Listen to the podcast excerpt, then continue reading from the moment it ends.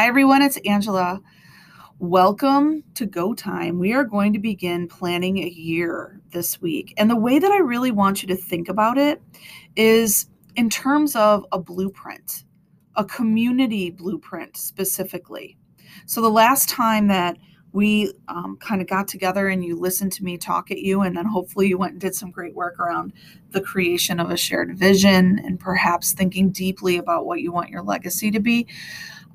The last time we did that, you were thinking about who you are inside of the writing community, and that's an important piece.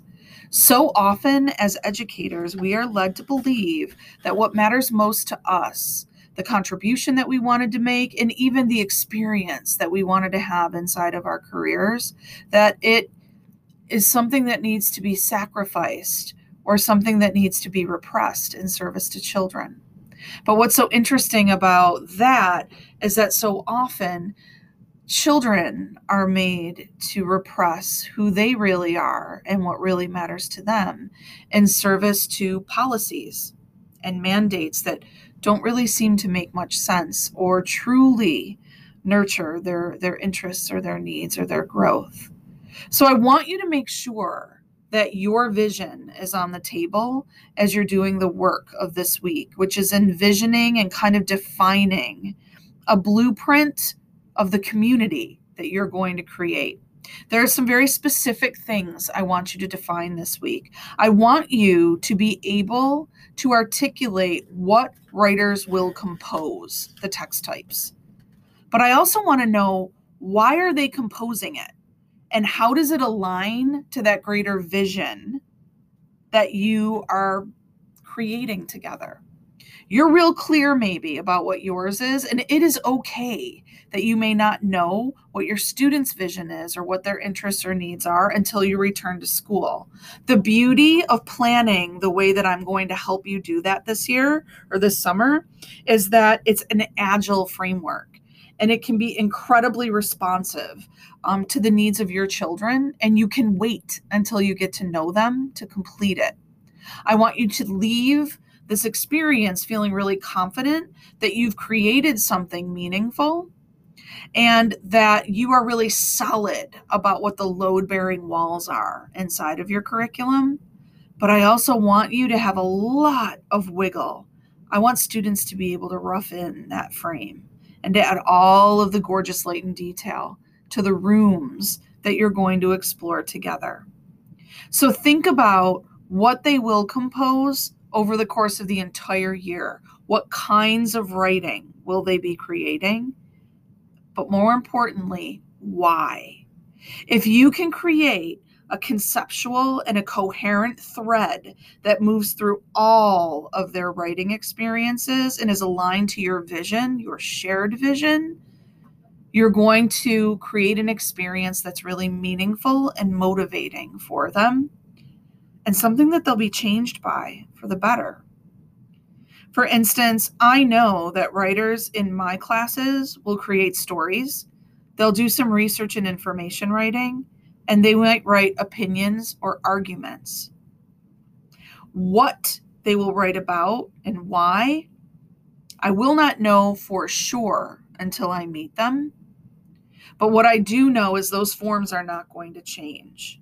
What I do know is that the blueprint of the community that I'm creating is something you'll see on page 17 of the workbook. So I want you to make sure that you take a peek at that. And if you have the ability to pause right now and do that, I'd like you to. If you are out and about, I want you to make sure you come back to page 17. There you will see the blueprint of what every year of my writing instruction life looks like. These are the load bearing walls inside of my curriculum and the foundation that they sit on. And regardless of how mandates or standards or global crises shift and change, these things do not. This is the framework of my year and it's what a year of instruction looks like when I take an aerial view.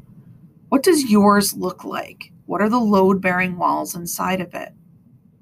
If you know what can't wiggle then you know what can.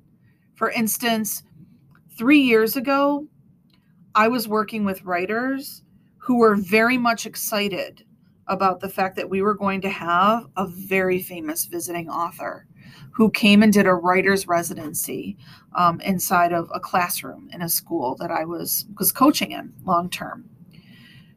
Their very first writing experience was a research in um, a research and information writing unit where they did a lot of investigation about who this particular person was and how they became a writer and how they became a creator and the difference that they made in the world. They wrote letters to this author and they also worked with narrative writing in a way where they retold one of the, that author's stories, but they shifted just one piece of it before they wrote their own stories that were sort of like fan fiction in a way. Then they went on to do opinion writing after that visiting author came. All of the pieces were connected and sort of supported one another and created this gorgeous synthesis of an experience that because we created conceptual coherence for writers became so much more meaningful than it would have been otherwise. Each piece of writing contributed to the one that came before it and after it, and it added nuance and a different perspective and a different experience for writers. Also, that visiting author's experience turned into so much more and it was so much more meaningful. You don't have to connect the experiences that way, but what I want you to take away from this particular conversation is what you see on page 17. Those are the only things that you are mandated to uphold. The things that are the load bearing walls inside of your curriculum. In my world, the foundation are vision driven essential questions. What essential questions might writers pursue? Things like whose stories should be told? Or what is literacy? Or what makes a community? These are questions that every writing experience can illuminate different corridors within.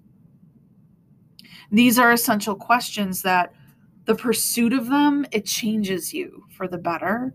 And there may not be absolute answers. But what happens because we're chasing them is that we become wiser and typically more patient and empathetic and more critical in our thinking about the world and the concepts that we're exploring and the content and the skills that we're learning. I want you to take some time to sketch out the load bearing walls inside of your curriculum, and to think about what writers will compose, what standards they'll pursue, and when, which concepts matter. And I want you to create a blueprint for your for your entire year that helps you articulate this. Now, I need to say this. This is not an exercise in perfectionism.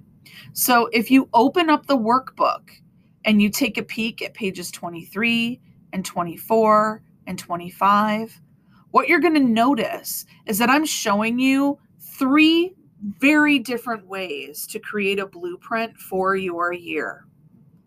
These are not the only ways to do it either. Each of the blueprints that you look at, they're very different from one another, but all of them include an articulation of what writers are going to produce this year, the rationale for this, why it matters, the standards they'll pursue, the concepts that matter, and those vision driven essential questions. How you choose to articulate that is totally up to you. Keep in mind that this work is for your eyes only. It has to make sense to you, and you're not going to be asked to share it with anyone, although I welcome you to come find me after you dig into the workbook and you look at these examples and you work through the exercise of creating your own blueprint, Come join me for some office hours. I would love to see it, give you feedback, help you problem solve if necessary. We meet every Tuesday morning from 7:30 to 8:30 a.m. Eastern Standard Time and from 4:30 to 5:30 p.m. Eastern Standard Time. The link is right inside of Pace Yourself, um, and you should also find it inside of the uh, PDF as well. If you need it and you can't find it, come locate me on social. My contact information um, is in the opening pages of the workbook. I hope that you are inspired to go mock up a year of writing without over articulating it, overwhelming yourself, or feeling like you have to have all of the answers right now, because you certainly don't. Leave a lot of room for kids to roughen the walls of the blueprint that you're creating. All you need to have now is a clear understanding of where the load bearing walls are and what doesn't have wiggle.